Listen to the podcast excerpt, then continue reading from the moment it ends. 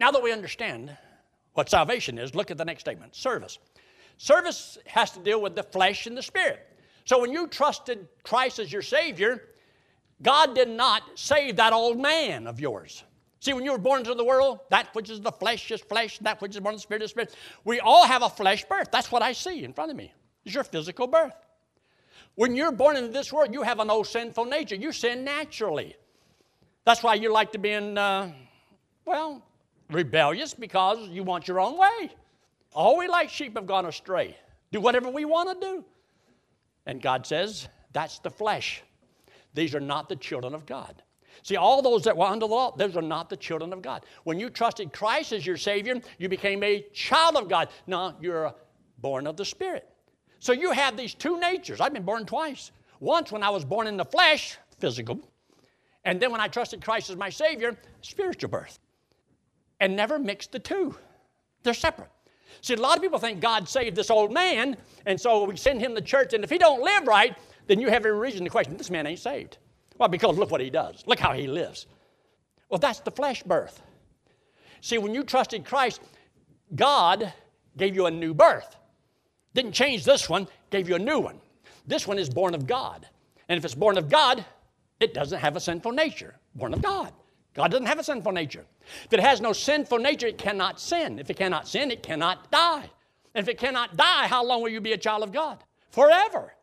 It's separated. And in the scriptures, you've got to separate this. And if you don't, you'll put it all together and think that God saved that old man. Well, if he got saved, then why is he still doing what he's doing? See, I have this old flesh. He's still sinful, still wicked. I can't trust him. But I also got a new birth. And so I can walk in the flesh and live like a lost man.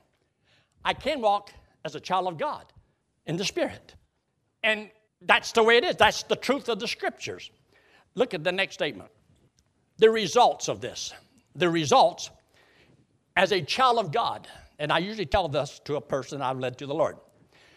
Over there at the hospital with Betty, I had five or six that indicated they would trust Christ as their Savior.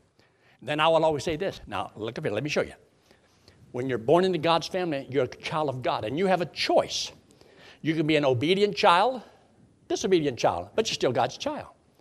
Just like I've got children born into my family. Once they're born into my family, they'll always be my children. And so if they're obedient, they're mine. If they're disobedient, they belong to my wife. no, they're still mine. So I got a choice. I can either be an obedient child or disobedient child. It means I can walk in the spirit or I can walk in the flesh. If I walk in the Spirit and if I decide I, as a child of God, I'm going to serve the Lord, God will bless my life here, reward me when I get to heaven. If I'm disobedient here, then God's going to chasten his disobedient child. See how simple that is, clear that is? You have a child born into your family. Once they're your child, they're always your child. You can't unborn them. Try it. no. They're always your child. And if they will obey you, you're happy. If they're not, you're not happy, and somebody's going to get a whooping. So you have a choice. If you obey your Heavenly Father, He's going to bless your life and He's going to reward you when you get to heaven. See, going to heaven is already taken care of. That's because of what you believe. Now we're talking about what you do. If I do the right things, God will bless, and if I do the wrong things, God's going to chasten me and maybe take me home before my time. So that's an understanding of the chastening and rewards. And you have to understand that in your mind, or you'll be really confused in your Christian life. You're always saved by grace. Once you're saved, you're God's child. Then, as a child of God, God wants you to serve Him. And if you do, God will bless. If you don't, God's going to maybe take you home before your time. Or He can chasten you in a lot of ways. Now, look down the bottom of the page. I wrote a few things down here as points of clarity for a reason. These are little statements that I have made over the years. And uh, so I thought I would just make a list of some of these things, and hopefully they'll make some sense to you because they help to clarify these things in your mind. The first thing that you cannot know you're going to heaven until you know you cannot go to hell. You see, if there's always a question that in the future I could go to hell, then you can't say you know you're going to heaven. If there's a possibility of going to hell then you can't be sure you're going to go to heaven. I've had people say, Yeah, I'm sure I'm never going to do anything. I'm always going to do the right thing. I've made up my mind. I'm not going to do that. I said, Is it possible? It's possible, but I'm not going to. I said, I'm not talking about. I'm talking about if there's a possibility of you going to hell in the future. Why is there that possibility? Oh, I could do something that I'm not supposed to do. Some really bad sin. Well, wait a minute. When Christ died on the cross, he paid for all sins except the really bad sins. I mean, if they're really bad, he ain't paying for those. When he died on that cross 2,000 years ago, how many of your sins were in the future? All of them. Well, if I, 10 years from now, could really, really bad, well, isn't that still in the future? But isn't that covered? I mean, I got an insurance policy here. Is it good? Jan, is it good or not? She works at insurance. Y'all know insurance? It's covered. Now, look at the next statement. Salvation is not about building a relationship with God, but escaping the damnation of hell. Which one of these demands urgent attention? Which do you think would demand urgent attention? I want to have a relationship with God. So there's always this question about what is a relationship with God? Now, we're going to skip over because I'll come back to this in just a little bit. But I want you to see the one statement that I mentioned. Right in the middle of the page, I have the word relationship versus fellowship. You see that? Relationship versus fellowship. Fellowship is mentioned four times in three verses. Relationship is not mentioned one time in the entire Bible. Isn't that amazing? Almost all preachers today are talking about you having a relationship with God. Why don't I use that phrase? Because it's not in the Bible. Then I've got to try to explain what do you mean by relationship? If I was to say, here's my daughter, she walks in here, and say, What's your relationship to that lady? Well, she's she's my daughter. She was born in my family. That's the relationship we have. You could say, I didn't mean that. I mean, what is your relationship? How y'all getting along? Can it mean that too? I can say, what is your relationship to uh, Peter Amato? Well, I sing in the choir and blah, blah, blah, and he does this and blah, blah, blah, and you go to, wait a minute, that's not salvation. Salvation is not you having a relationship with God. A relationship can be a process in time. See, whenever you trusted Christ as your Savior, you became a child of God. Look at the statement I have wrote here. That which we have seen and heard declare we unto you, that ye also may have fellowship with us. And truly, our fellowship is with the Father and with His Son, Jesus Christ. You see, the word used in the Bible is fellowship, not relationship, because they're two different things, and one muddies the water. Because now you don't understand what do you mean by you need to have a relationship with God? Because, see, you can have a relationship with a lot of people, but that's a process of how you're getting along, what you're doing. That's not salvation. Salvation is a moment in time. Has nothing to do with my life that I live or how I get along with God or how I get along with you or anybody else. Look at the next statement. These things write we unto you that your joy may be full. This then is the message which we have heard of him, declaring to you that God is light and in him is no darkness at all. If we say that we have fellowship with him and walk in darkness, fellowship the Lord is walking in the light, it's walking with God. And that's why after you trusted Christ as your Savior, it's the will of God that all of his children walk with God. And you have fellowship, two fellows in a ship going in the same direction, because the boat can't go both directions at the same time. And how can two be agreed unless they uh, walk together, unless they be in agreement? So it's you and agreeing with God, and you're walking with God. That's fellowship. Your relationship, you got to explain that. And not always going to have the same explanation. It's like today, people are using the word repentance, but no, nobody knows what it means. Some say it just means a change of mind. Others, it means turn from your sins. And it can be confusing. So the Bible says, He that believeth. If you're an unbeliever and you believe, you've changed your mind. You repented. But to repent of your sins, that's confusion. Because now you're going to know what sins, how many sins, for how long. Then you're all confused. That's not clear. The Word of God is clear. It is not confusing. God is not the author of confusion. And anything that depends upon you, that's confusion depends on Christ, it's clear as a bell. I trust Him, He saves me. Over. If I serve him, he'll bless me. If I don't, he'll chasten me. That's clear, that's cut. Don't muddy the waters. But people do. Anyway, page two.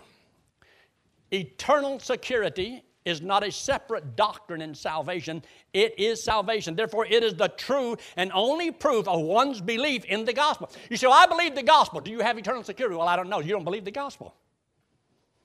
John 3:16. I want you to turn there because I want to bring out a few points in this verse. John chapter 3 and verse 16. You've heard the verse many times, you probably can quote it. For God so loved the world that he gave his only begotten Son, that whosoever keeps the Ten Commandments goes to Calvary Community Church and pays 50%. Is that what your Bible says? Some of you don't even know because you ain't even looking.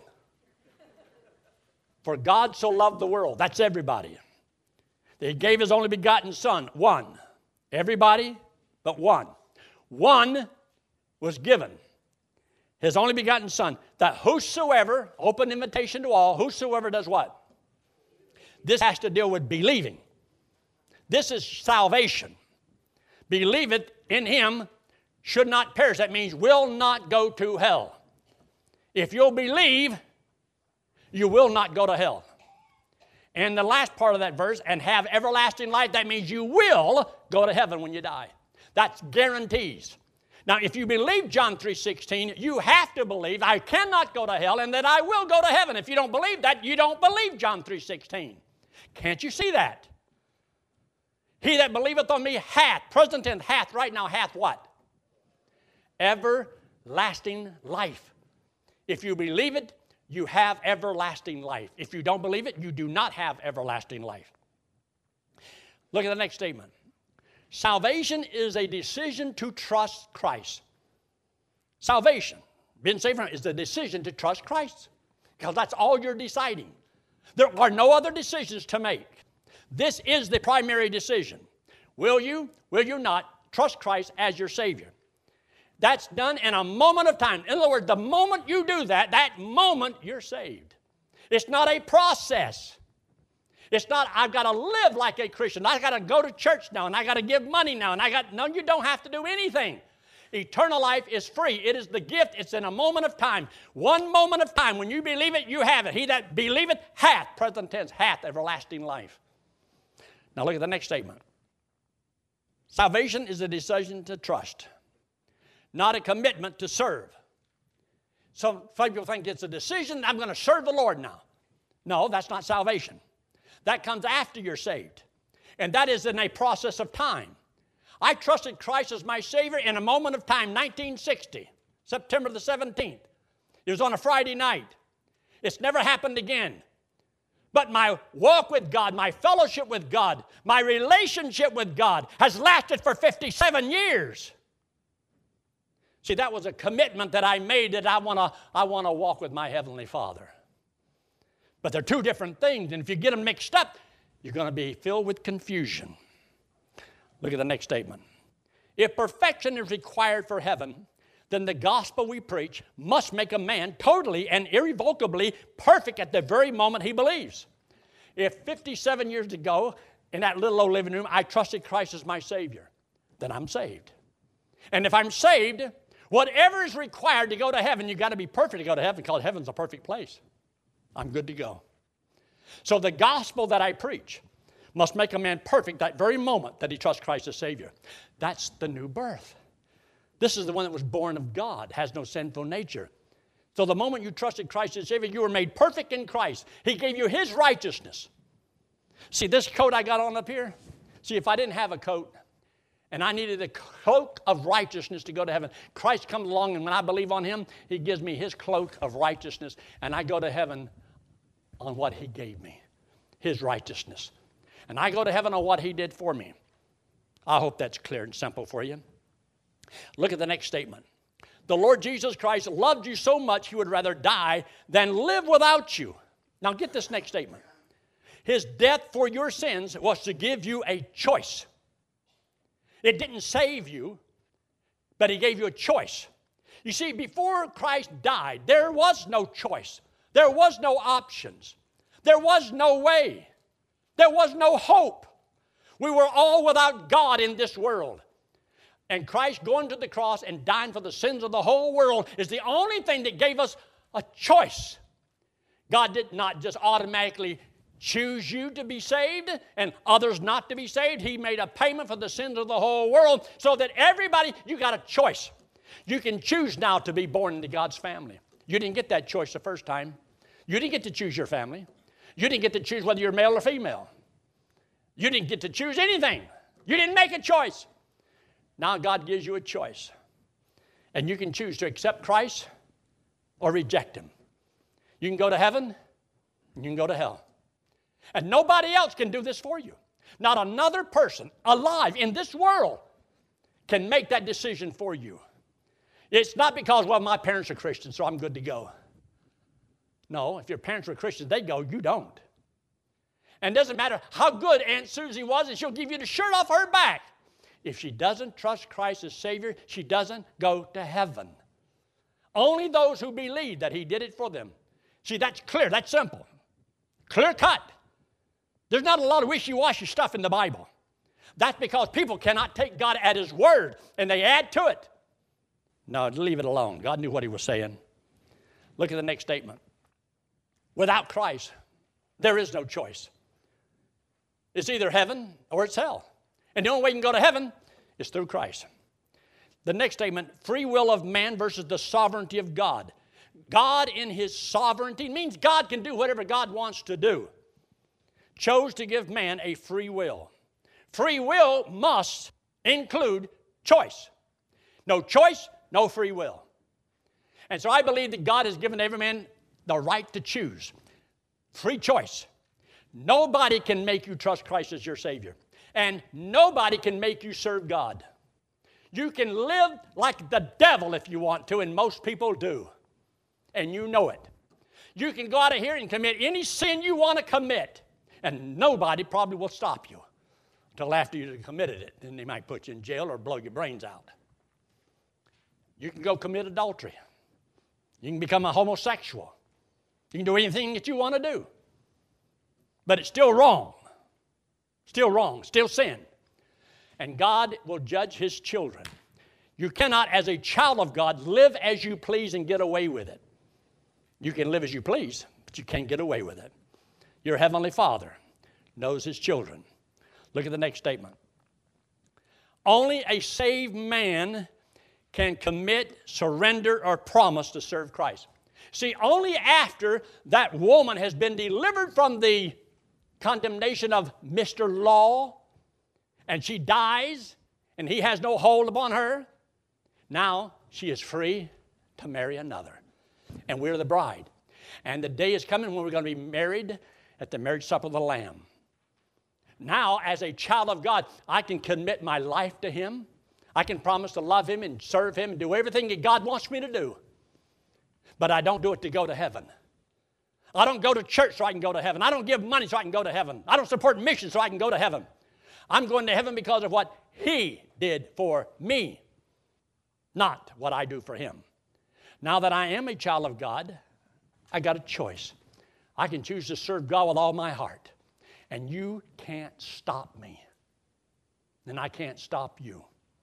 I can't make you serve God, and you can't make me serve God. I serve the Lord because of what He has done for me, not what He's going to do. I serve Him because of what He's done. He set me free from the condemnations of the law. I have eternal life and I'm going to heaven when I die. And I ought to be so thankful. I've got all the reasons in the world to serve the Lord with all my heart. Look at the next statement. Neither Arminianism means that's people who believe you can lose your salvation, or Calvinism, you must persevere to prove that you have salvation, can produce security of salvation. Neither one, Arminianism, people who say, yeah, you're saved by grace, but you can lose it. And then there's other, well, if you really have it, you're going to serve Him. No, I'm a child of God now. I have a choice.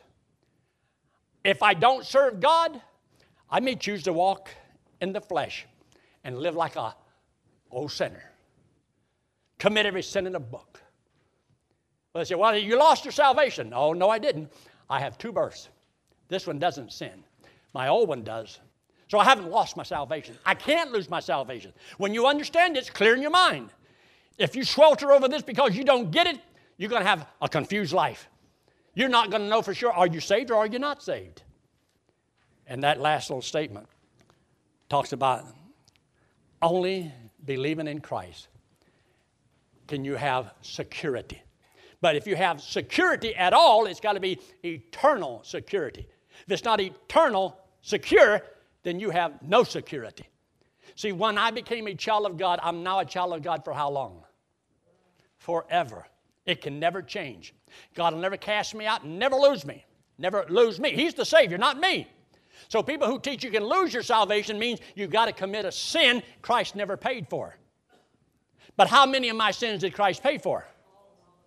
Well, lo and behold. That's why you can't know you're going to heaven until you know you can't go to hell. And the reason I can't go to hell, I don't have any sins to pay for. Christ died for my sins. How many? All of them. If I got a payment for all of my sin, there's no sin to send me to hell. That was the best news I ever heard in my life. Now, the last little thing I have down here says the seven contents of the gospel messages for clarity. This is why we make the gospel clear and simple by using this wallet illustration. Look up here. Don't go to sleep now. It's time to wake up. This hand represents you and me. This wallet represents sin. We are all sinners. That's the truth. That's a fact right out of the Bible. We have all sinned. The wages of sin is death, eternal separation from God. So we're all condemned. We're all in the same boat. But God says to go to heaven, you've got to be perfect. Nobody's perfect. So we can't get to heaven because we're not perfect. But God loves us. But there's no way for us to keep the law to go to heaven because He says, not by works of righteousness which we have done. So there's no good works that we can do to save ourselves. Now, if there was a bad heaven, I qualify, I get to go there. Now, if there's a good heaven, eh, that's questionable. If there's a perfect heaven, definitely no. So you have to be perfect to go to a perfect heaven, and none of us qualify. No one's ever lived good enough to go to heaven. Now, this hand represents Jesus Christ. He's the Lord God in the flesh. He came into this world because he had no sin, he didn't have to die. So we were over here under the law, condemned, can't save ourselves, no hope. He hates our sin because it separates us. So, what Christ did is He took all of our debt, all of our sins, He paid for them on the cross and came back from the dead. And God says, if we would believe He did it for us. So, all that God wanted you to do when He came back from the dead is, will you believe He did that for you? So when you believe He did it for you, He puts this payment to your account and you have eternal life. And number seven is you can know that you're going to heaven.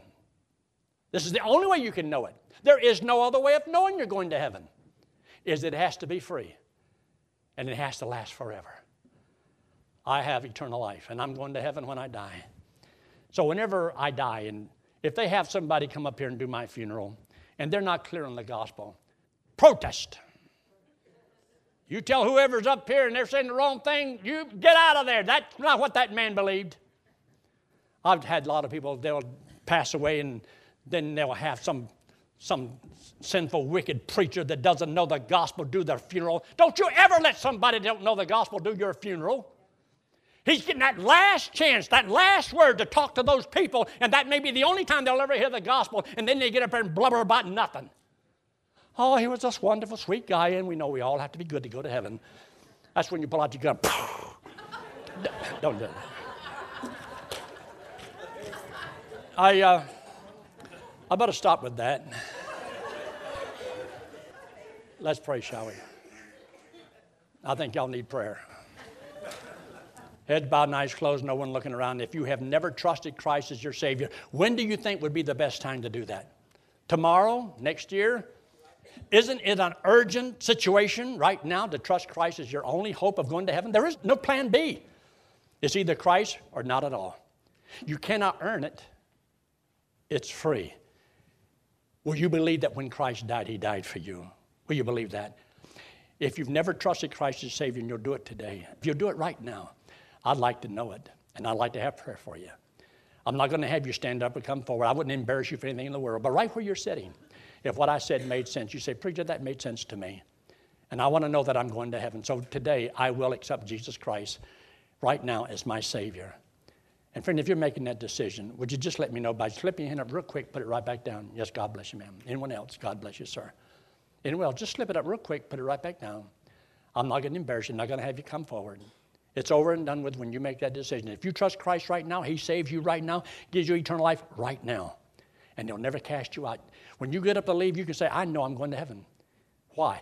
Christ died for all my sins. And I believe He did it for me. Anyone else before we close? No one else. If you're watching by internet, right on the screen, it will say, Yes, I'll trust Christ as my Savior. I pray that you will. Father, once again, we thank you for loving us, watching over us, for blessing us.